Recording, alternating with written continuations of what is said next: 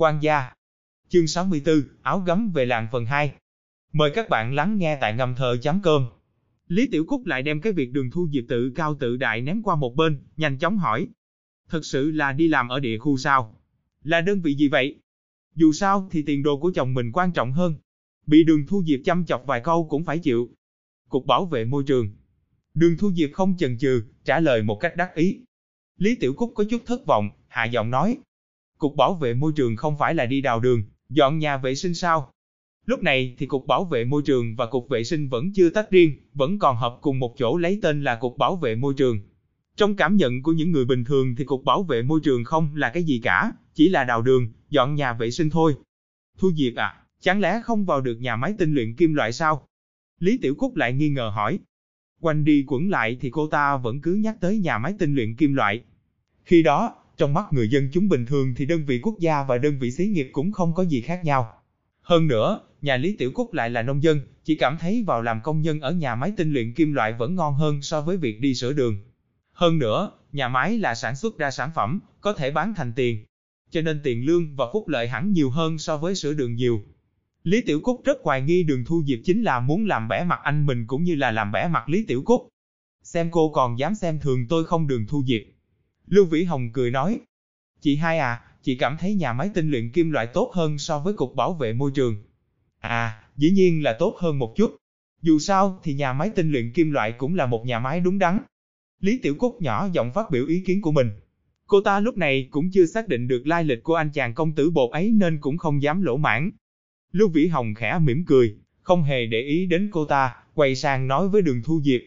Thu Diệp, ba mẹ em đâu? Ba của đường Thu Diệp dù sao cũng là bí thư chi bộ thôi, tất nhiên sẽ hiểu biết hơn so với Lý Tiểu Cúc. Loại con gái nông thôn vô tri vô giác như thế này thì quả thật không hiểu biết nhiều, không đáng phải tốn hơi để giải thích. Đường Thu Diệp như tỉnh mộng, vội vàng nói. Để em đi gọi bà má. Không đợi đường Thu Diệp đứng dậy thì vợ chồng bí thư chi bộ đường cũng đã bước ra. Hai vợ chồng ông ở cùng với hai người con trai, ba hộ trong một ngôi nhà. Dân quê thức dậy muộn nên bí thư chi bộ đường vẫn còn đang ngủ. Chợt nghe bên ngoài có động tĩnh thì mới thức dậy, ra ngoài xem xét. Ba, mẹ. Đường Thu Diệp khẩn trương đứng dậy. Lưu Vĩ Hồng cũng vội đứng theo.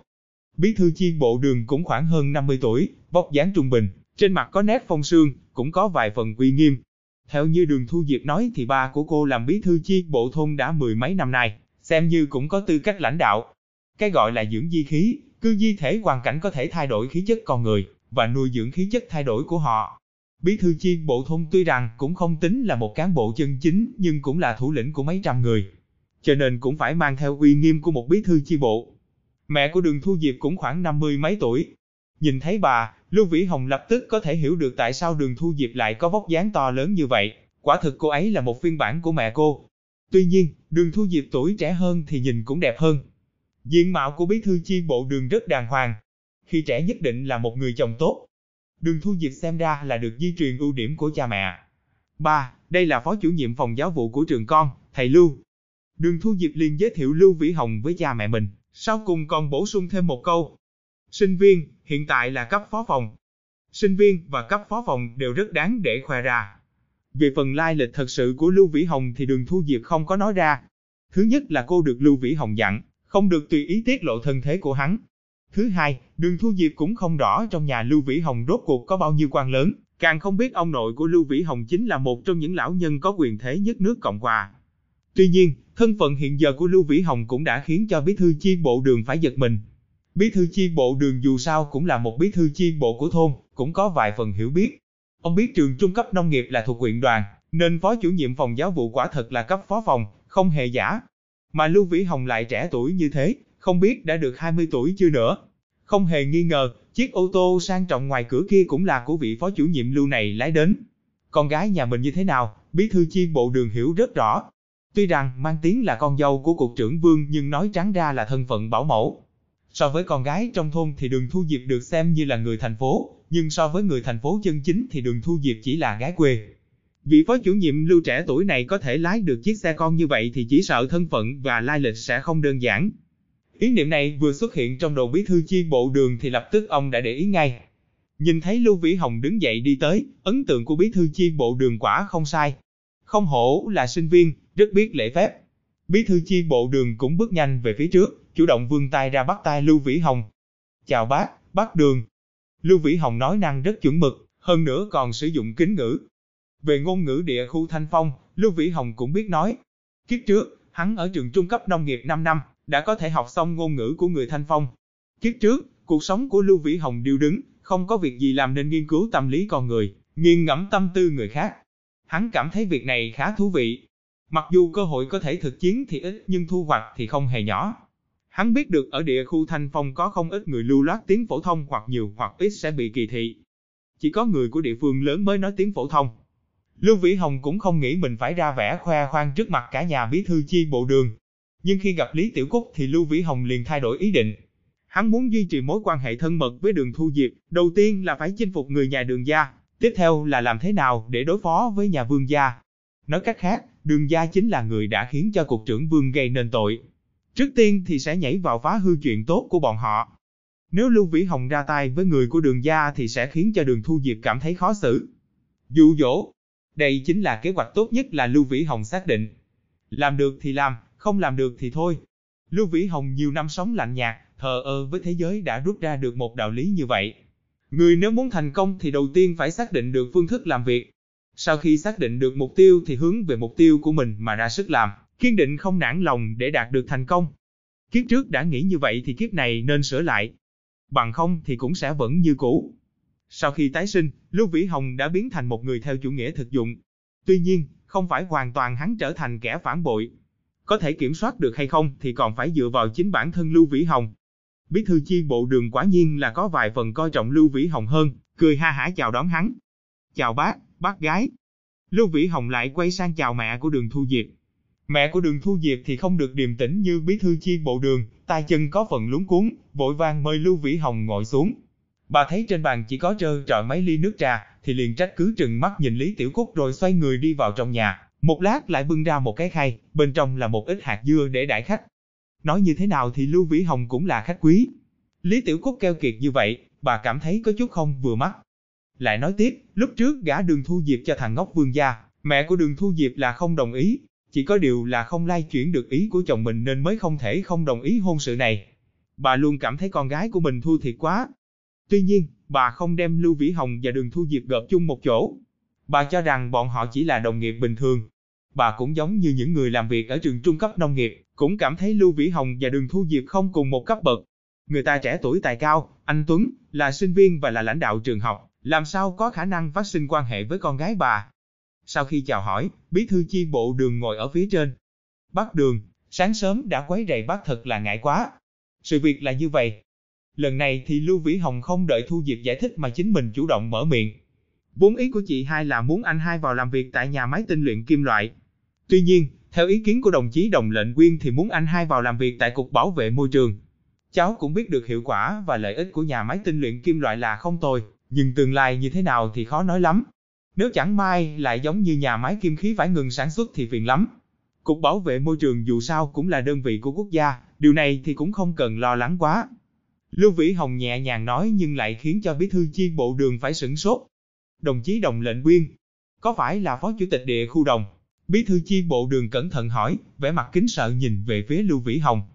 Khoảng cách giữa bí thư chi bộ thôn và phó chủ tịch địa khu là quá xa, cho nên trong lòng ông không khỏi kinh sợ. Lưu Vĩ Hồng thản nhiên cười nói, đúng, chính là phó chủ tịch địa khu đồng. Một người bạn của cháu và ông ấy có quen biết nhau, hỗ trợ nói giúp một câu. Phó chủ tịch đồng đã đồng ý rồi, bảo hôm nay phải đi cục bảo vệ môi trường để báo danh. Trước tìm thư ký tiểu trương của ông ấy để sắp xếp một công việc cho tốt.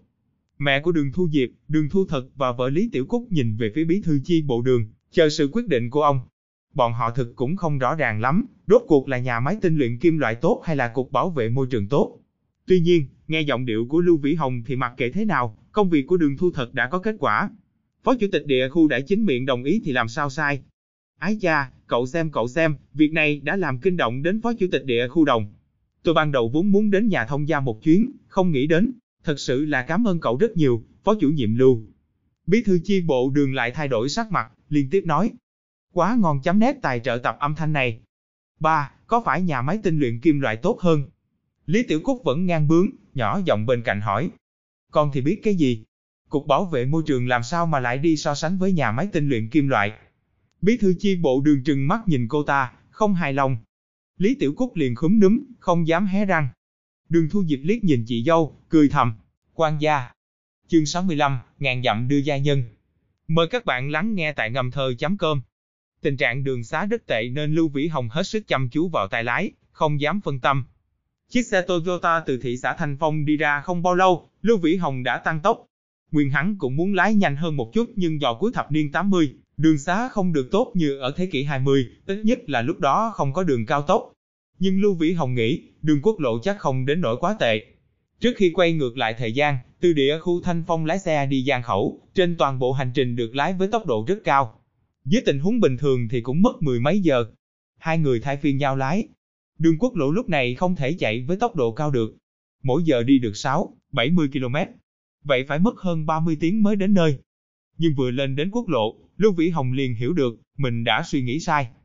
Tuyến đường này chẳng những không bình thường mà còn gồ ghề, thỉnh thoảng có những chỗ công nhân đang tu bổ. Xe qua lại trên đường rất ít và chạy cũng không đến 6, 70 km/h. Muốn chạy với tốc độ đó quả thực là mơ mộng hảo huyền. Có thể chạy được 50 km/h là thắp hương cảm ơn trời Phật rồi. Sớm biết như vậy thì đã chọn đi xe lửa rồi. Nằm giường nằm dù sao cũng thoải mái hơn, không cần phải lái xe. Nếu không thì trở về Đại Ninh, đáp máy bay đến Giang Khẩu cũng chỉ mất có hai mươi mấy giờ. Có ai bảo mình phải lãng mạn một phen đâu. Kết quả là tự làm khổ mình thôi.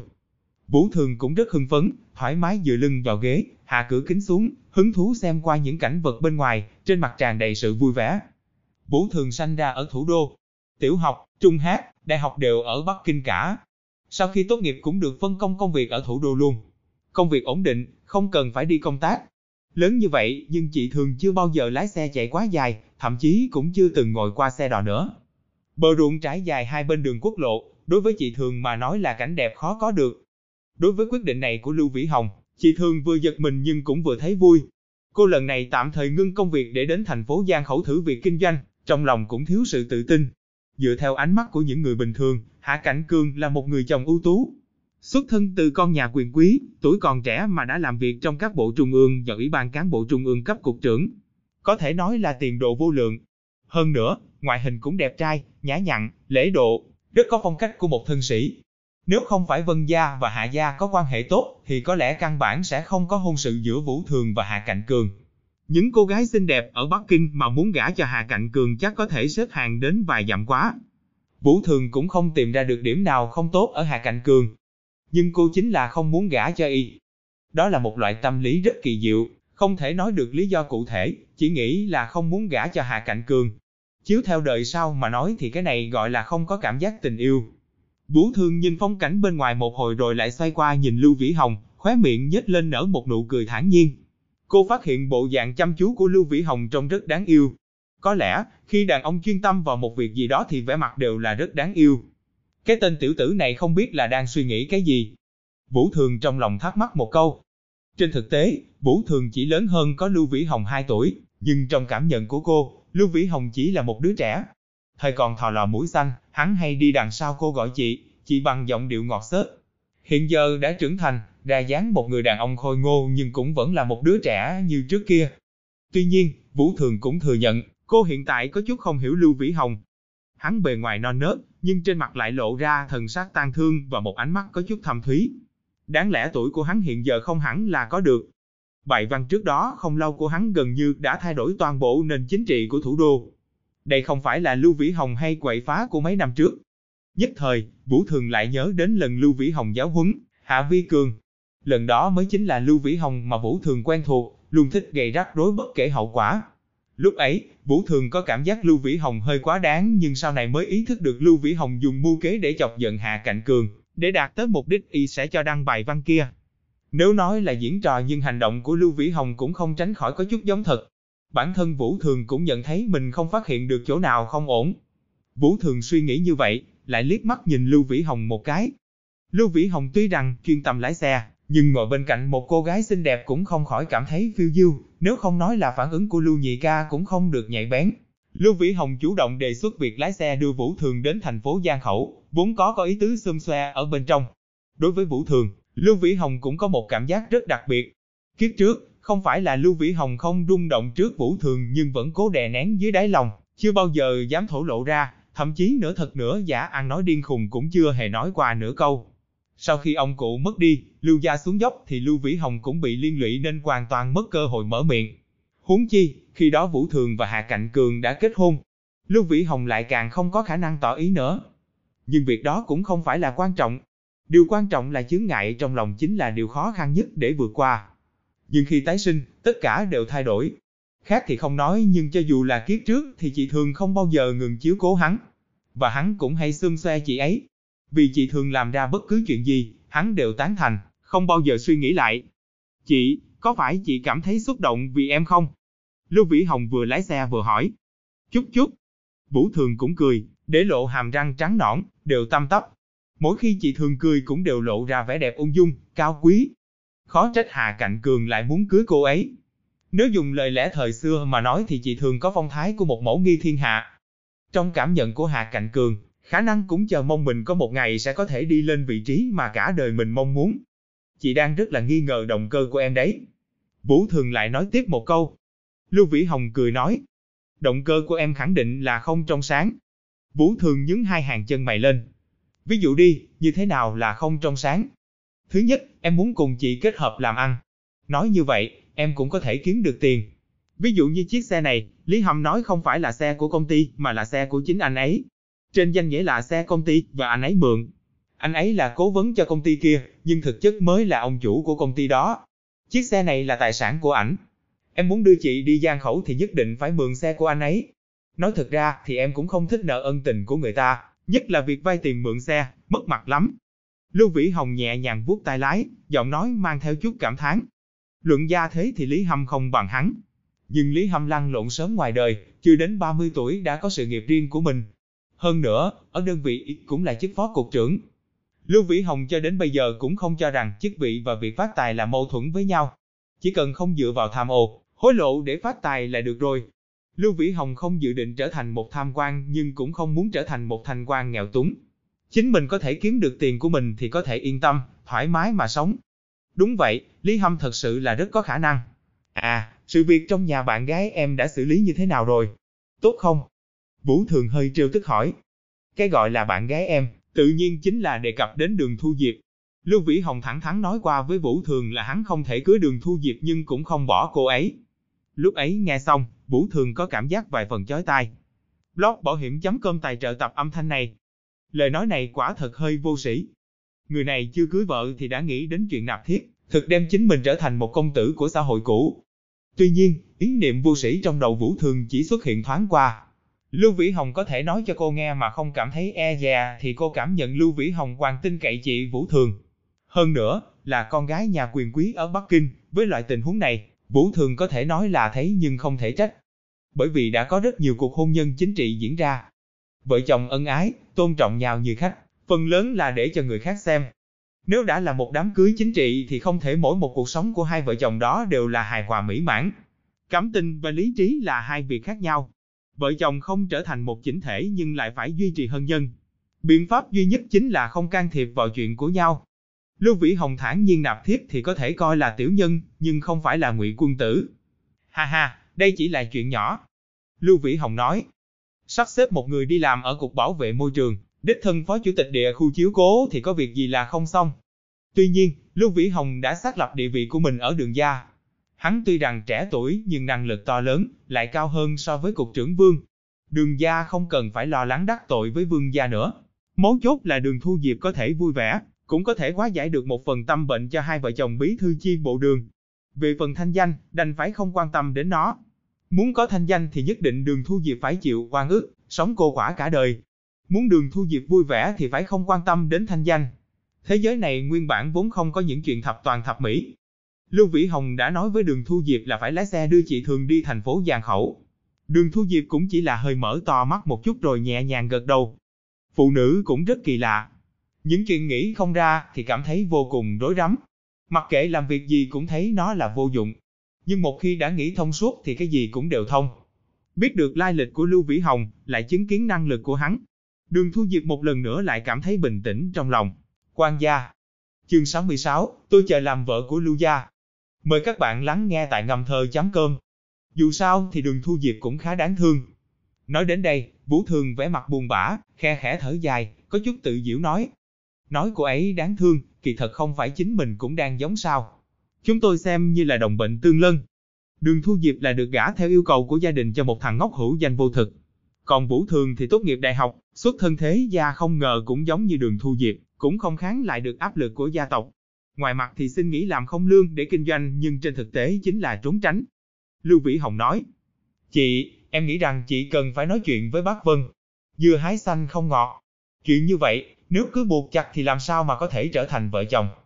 Vũ Thường cười khổ một tiếng, nói, nếu chị có thể nói chuyện được với ba của chị thì tốt rồi. Đây cũng không phải là chuyện một mình ba chị quyết được. Điểm này thì Lưu Vĩ Hồng có thể lý giải. Nói đúng ra là nó có liên quan đến tiền đồ chính trị của Vân Gia. Vân Hán dân không thể không thận trọng đối đãi. Trong cơn lốc chính trị, thu lợi lớn nhất ngoại trừ người đứng đầu nhà nước và Lưu Gia thì chính là Hạ Gia. Vân Gia ứng đối thất sách nên mất phần không ít. Vân Hán dân muốn thông qua hôn nhân chính trị để tiến thêm một bước tăng cường mối quan hệ với Hạ Gia. Hôn nhân chính trị diễn ra ở các nhà quyền quý nhiều vô số kể. Vân Hán dân trên cơ bản cũng không thể nào suy xét đến cảm nhận của Vũ Thương. Chỉ cần kết hôn được là tốt quá rồi. Không hợp thành một khối thì cũng không sao, chỉ cần đạt được mục đích là được rồi. Đừng nhìn vẻ bề ngoài hào nhoáng của các gia đình thế gia, sự khó xử nội bộ bên trong cũng không hề nhỏ. Đã trải qua việc xuống dốc của Lưu Gia ở kiếp trước nên Lưu Vĩ Hồng càng cảm nhận sâu sắc về điều này. Gạo ngon chấm nét tài trợ tập âm thanh này. Được rồi, đừng nói chuyện này nữa. Em luôn mồm nói muốn kinh doanh với chị giống như là rất tin tưởng chị đấy. Nói thật ra thì chị cũng không nắm chắc lắm. Chị lại chưa từng làm kinh doanh. Em không sợ chị làm mất vốn ban đầu à? Chị thường nửa thật nửa đùa nói. Lưu Vĩ Hồng cười nói. Chuyện này không cần phải lo lắng. Kiếm tiền cũng không phải là việc khó. Đến thành phố Giang Khẩu ắt là sẽ có biện pháp. Nghe giọng điệu giống như là đã tính toán trước vậy. Có thể nói kế hoạch của em cho chị nghe trước không? Để chị cũng cảm thấy yên tâm một chút. Không vội, đợi khi nào đến Giang Khẩu và gặp mặt Tiểu Xuyên thì em sẽ thương lượng lại một chút. Quý Tiểu Xuyên vẫn còn đi học chứ? Vừa mới tốt nghiệp trung học thì biết cái gì? Vũ Thường có chút không cho là đúng. Lưu Vĩ Hồng lại rất chắc chắn. Cậu ấy biết hay không biết thì không sao. Quan trọng là chú Quý Thụy Lâm biết là được rồi. Vũ Thường trao mày lại. Chú Quý vừa mới đến thành phố Giang Khẩu không bao lâu, vẫn chưa thể thu thập được trợ thủ. Nói còn chưa dứt lời thì trong lòng dường như đã hiểu rõ. Vũ Thường lo lắng Quý Thụy Lâm thứ nhất trong tay không có quyền lực, thứ hai là vừa mới đến, chưa chắc đã có thể giúp đỡ bọn họ nhiều. Lưu Vĩ Hồng khẽ mỉm cười nói. Đừng lo, cũng không phải chỉ dựa vào mỗi chú ấy. Nếu phải va chạm thì cũng không ngại chơi xấu. Mạng lưới quan hệ của Vân Gia, Lưu Gia chạy khắp nơi. Chỉ cần việc kinh doanh được tiến hành thì sẽ làm tốt thôi. Cũng không chỉ là bọn họ đến giúp chúng ta mà chúng ta đến giúp bọn họ cũng có lợi. Vũ Thường có chút kỳ quái nhìn Lưu Vĩ Hồng nói. Vĩ Hồng, hình như sau vài năm học đại học, em hiểu biết được rất nhiều. Con người không ngừng tiến bộ mà chị. Nếu em đã nắm chắc như vậy thì chị cũng yên tâm. Tới giang khẩu rồi, việc gì cũng giao cho em. Chị chính là ngồi mát ăn bát vàng. Vũ Thường thản nhiên cười nói. Lưu Vĩ Hồng cợt nhã. Bà xã thì cứ ngồi chơi nhé, hết thảy đều đã có tiểu sinh lo liệu. Vũ Thường trừng mắt nhìn hắn, giả vờ cả giận nói. Lại nói hưu nói vượng nữa rồi. Lưu Vĩ Hồng cười hì hì, không thèm để ý. Vũ Thường giống như là nhớ đến điều gì liền hỏi. Đúng rồi, em chỉ vừa mới nói đến điểm thứ nhất, thế còn điểm thứ hai, thứ ba đâu? Nói ra một lần cho chị nghe luôn đi. Lưu Vĩ Hồng cười. Không có điểm thứ ba, chỉ có điểm thứ hai thôi. Vậy thì điểm thứ hai là gì vậy? Điểm thứ hai mà em muốn nói chính là muốn nói cho bác Vân biết, con gái của Vân Gia cũng không nhất định sẽ phải gả cho Hạ Gia. Gả cho Lưu Gia làm vợ cũng tốt mà. Lưu Vĩ Hồng cười hì hì, không kìm được nhìn từ trên xuống dưới Vũ Thường. Bởi vì hôm nay chỉ có hai người thay phiên nhau lái xe nên Vũ Thường không mặc váy mà là một bộ đồ bó sát người, lộ ra dáng người yếu điệu thuộc nữa, có vẻ đẹp không sao tả xiết. Vũ Thường mặt đỏ lên, không kìm nổi giơ tay gõ hắn một cái, cả giận nói. Chỉ biết ăn nói vớ vẩn. Lưu Vĩ Hồng bật cười ha hả, tiếng cười rất sung sướng, dường như còn kèm theo một chút tà ý. Lời nói này có thể được coi là nửa thật nửa giả.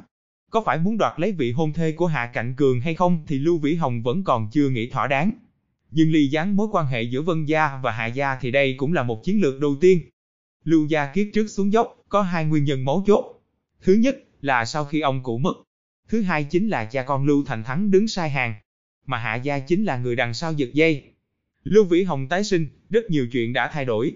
sinh mạng của ông cụ sẽ vẫn không thay đổi nhưng Lưu Gia sẽ không có khả năng đứng sai hàng lần thứ hai. Chỉ cần không đứng sai hàng thì trong vài năm nắm chặt bố cục, thì khi ông cụ mất đi, Lưu Gia cũng không bị người ta phá hủy. Kế tiếp, Hạ Gia chính là một trong những đối thủ của Lưu Gia. Vân Gia thì nhất kiên định là đồng minh của Hạ Gia. Ly gián quan hệ của hai nhà, nhất định sẽ làm suy yếu đi thực lực của Hạ Gia. Vũ Thường mỉm cười nói, được, vậy em đem chuyện này về giải quyết đi. Chị chờ về làm vợ của Lưu Gia đó. Lưu Vĩ Hồng vội xoay người qua, yên lặng nhìn Vũ Thường, nói, Chị, lời này là thật sao? Vũ Thường quay đầu ra cửa sổ, không nhìn hắn nữa. Tuy nhiên, nhìn qua cửa kính xe thì có thể nhìn thấy hai gò má ẩn đó của chị Thường, cắn môi cười khả. Xe chạy một lèo không dừng lại. Sau mười mấy giờ đã đến giáp giới của tỉnh Sở Nam và lĩnh Nam. Lưu Vĩ Hồng và Vũ Thường tìm một chỗ để nghỉ ngơi. Sáng sớm hôm sau tiếp tục khởi hành. Đến giữa trưa thì đã cách thành phố Nam Vương tỉnh lĩnh Nam không xa. Vệ Hồng, ở phía trước hình như có kiểm tra xe. Ngồi ở vị trí lái phụ, Vĩ Thương nhìn hàng xe dài nối đuôi nhau, đôi chân mày trao lại, hạ giọng nói. Kiểm tra xe thì kiểm tra xe. Dù sao thì mọi giấy tờ liên quan đến xe đều đầy đủ. Như vậy đi, dù sao cũng đến giờ cơm rồi, chúng ta kiếm một quán cơm nào đó, ăn một bữa rồi chị lái xe. Chị có bằng lái mà. Giấy tờ xe thì đầy đủ nhưng vấn đề ở chỗ Lưu Nhị Ca vẫn chưa có bằng lái. Đương nhiên, thì lấy bằng lái thì không khó. Chỉ có điều là Lưu Nhị Ca không có đi thi. Sau khi từ Giang Khẩu trở về, hắn sẽ suy xét đến việc này. Lưu Vĩ Hồng nói xong, đánh tài lái, đem xe tạt vào lề đường, dừng trước một quán cơm. Loại quán cơm ven đường này điều kiện rất bình thường. Tuy nhiên nhìn qua thì cũng không tệ lắm. Nền xi măng, mái ngói lớn, bên ngoài quét một lớp vôi. Nhìn bề ngoài thì đơn giản nhưng bên trong lại khá sạch sẽ. Nói cách khác, nếu Vũ Thường đã tình nguyện đi làm kinh doanh thì cũng sẽ không ngại ghé những quán cơm ven đường như thế này. Hai người từ trên xe bước xuống, Vũ Thường nhíu mày nói. Dọc đường đi này trạm kiểm soát cũng nhiều lắm. Mỗi nơi kiểm tra xe đều phải trả tiền, cũng không biết sao lại như thế này. Lưu Vĩ Hồng cười nói. Thì phải tiến hành xây dựng lại kinh tế, hết thảy phải nhìn vào phía trước thôi. Hỗ trợ vay tiền ngân hàng chấm nét tài trợ tập âm thanh này. Tình hình này thì về sau lại càng nghiêm trọng. Gần như khắp nơi đều có những trạm thu phí. Lưu Vĩ Hồng từng nhìn thấy bản đồ tổ quốc núi sông một mảnh hồng, không phải là tem mà là trạm thu phí. Gần như bao trùm tất cả lãnh thổ của nước Cộng Hòa. Đại Tây Bắc đều không ngoại lệ. Lúc này chưa có đường cao tốc nhưng trạm thu phí thì không hề ít. Còn có rất nhiều trạm thu phí tạm thời, cũng không biết là do cảnh sát giao thông hay là nhân viên quản lý giao thông chịu trách nhiệm. Thậm chí gian đường nông thôn, cũng tùy tiện dựng một cây cột trên đường quốc lộ, rồi những nhân viên áo có dán một miếng phù hiệu màu hồng, đứng thu phí. Thậm chí biên lai like cũng không có. Chỉ đưa 10, 20 đồng là có thể đi. Thật giống như là ném tiền trong nước, tiếng vang đều không nghe được. Vũ thường nói, thúc đẩy nền kinh tế nhưng cũng không thể thu phí loạn xạ như thế. Người nào cũng có thể đòi tiền chúng ta, chẳng lẽ tiền của chúng ta là gió thổi tới chắc? Lưu Vĩ Hồng an ủi nói, cái này thì chẳng có gì lạ. Dạo này chắc là chết đói nên mới làm như vậy. Vũ Thường hừ một tiếng. Vệ Hồng, nếu sau này em ở trong thể chế phát triển thì phải xử lý nghiêm khắc những hiện tượng bất hợp lý này. Bằng không thì quốc gia chúng ta rất dễ dàng đi lạc lối. Lưu Vĩ Hồng cười. Chà, nhìn không ra là trưởng phòng Vân lại biết yêu nước yêu dân đấy. Vũ Thường nói. Em đừng nói đùa. Từ cổ chí kim, bất kể là qua bao nhiêu thế hệ, một khi trật tự xã hội rối loạn thì toàn bộ kết cấu quyền lực sẽ xảy ra vấn đề. Cho đến lúc này, em đã có muốn nghĩ chỉ lo cho thân mình thì chỉ sợ cũng khó có thể làm được. Lưu Vĩ Hồng nhẹ nhàng khoát tay, thản nhiên nói. Chị yên tâm đi, không loạn được đâu. Quân đội không loạn thì quốc gia sẽ không loạn. Thực lực lãnh đạo quân đội của đảng ta là không thể nghi ngờ. Đảng của chúng ta. Hi hi, em là đảng viên sao? Đương nhiên, em khẳng định là sẽ tiến bộ. Bằng không thì cũng sẽ không làm phó chủ nhiệm phòng giáo vụ đâu. Em mê làm quan quá rồi đó. Cái chức phó chủ nhiệm phòng giáo vụ mà cũng đưa ra khoe khoang. Vũ Thường liền chọc tức nói. Em không giống chị, tốt nghiệp xong là làm việc cho cơ quan lớn ở thủ đô. Em đây chỉ mới là chức phó chủ nhiệm phòng giáo vụ nhưng là bằng chính bản lĩnh của mình có được. Chẳng lẽ không thể khoe khoang một chút? Lưu Vĩ Hồng đắc ý nói. Ở trước mặt chị Thường, Lưu Vĩ Hồng từ trước đến nay không bao giờ giấu mình. Được, được, em cứ khoe khoang đi. Dù sao thì hiện tại chị cũng đang thất nghiệp, em lại là quan gia, ở trước mặt chị khoe khoang cũng đúng. Vũ Thường cười khanh khách rồi cùng Lưu Vĩ Hồng bước vào quán cơm.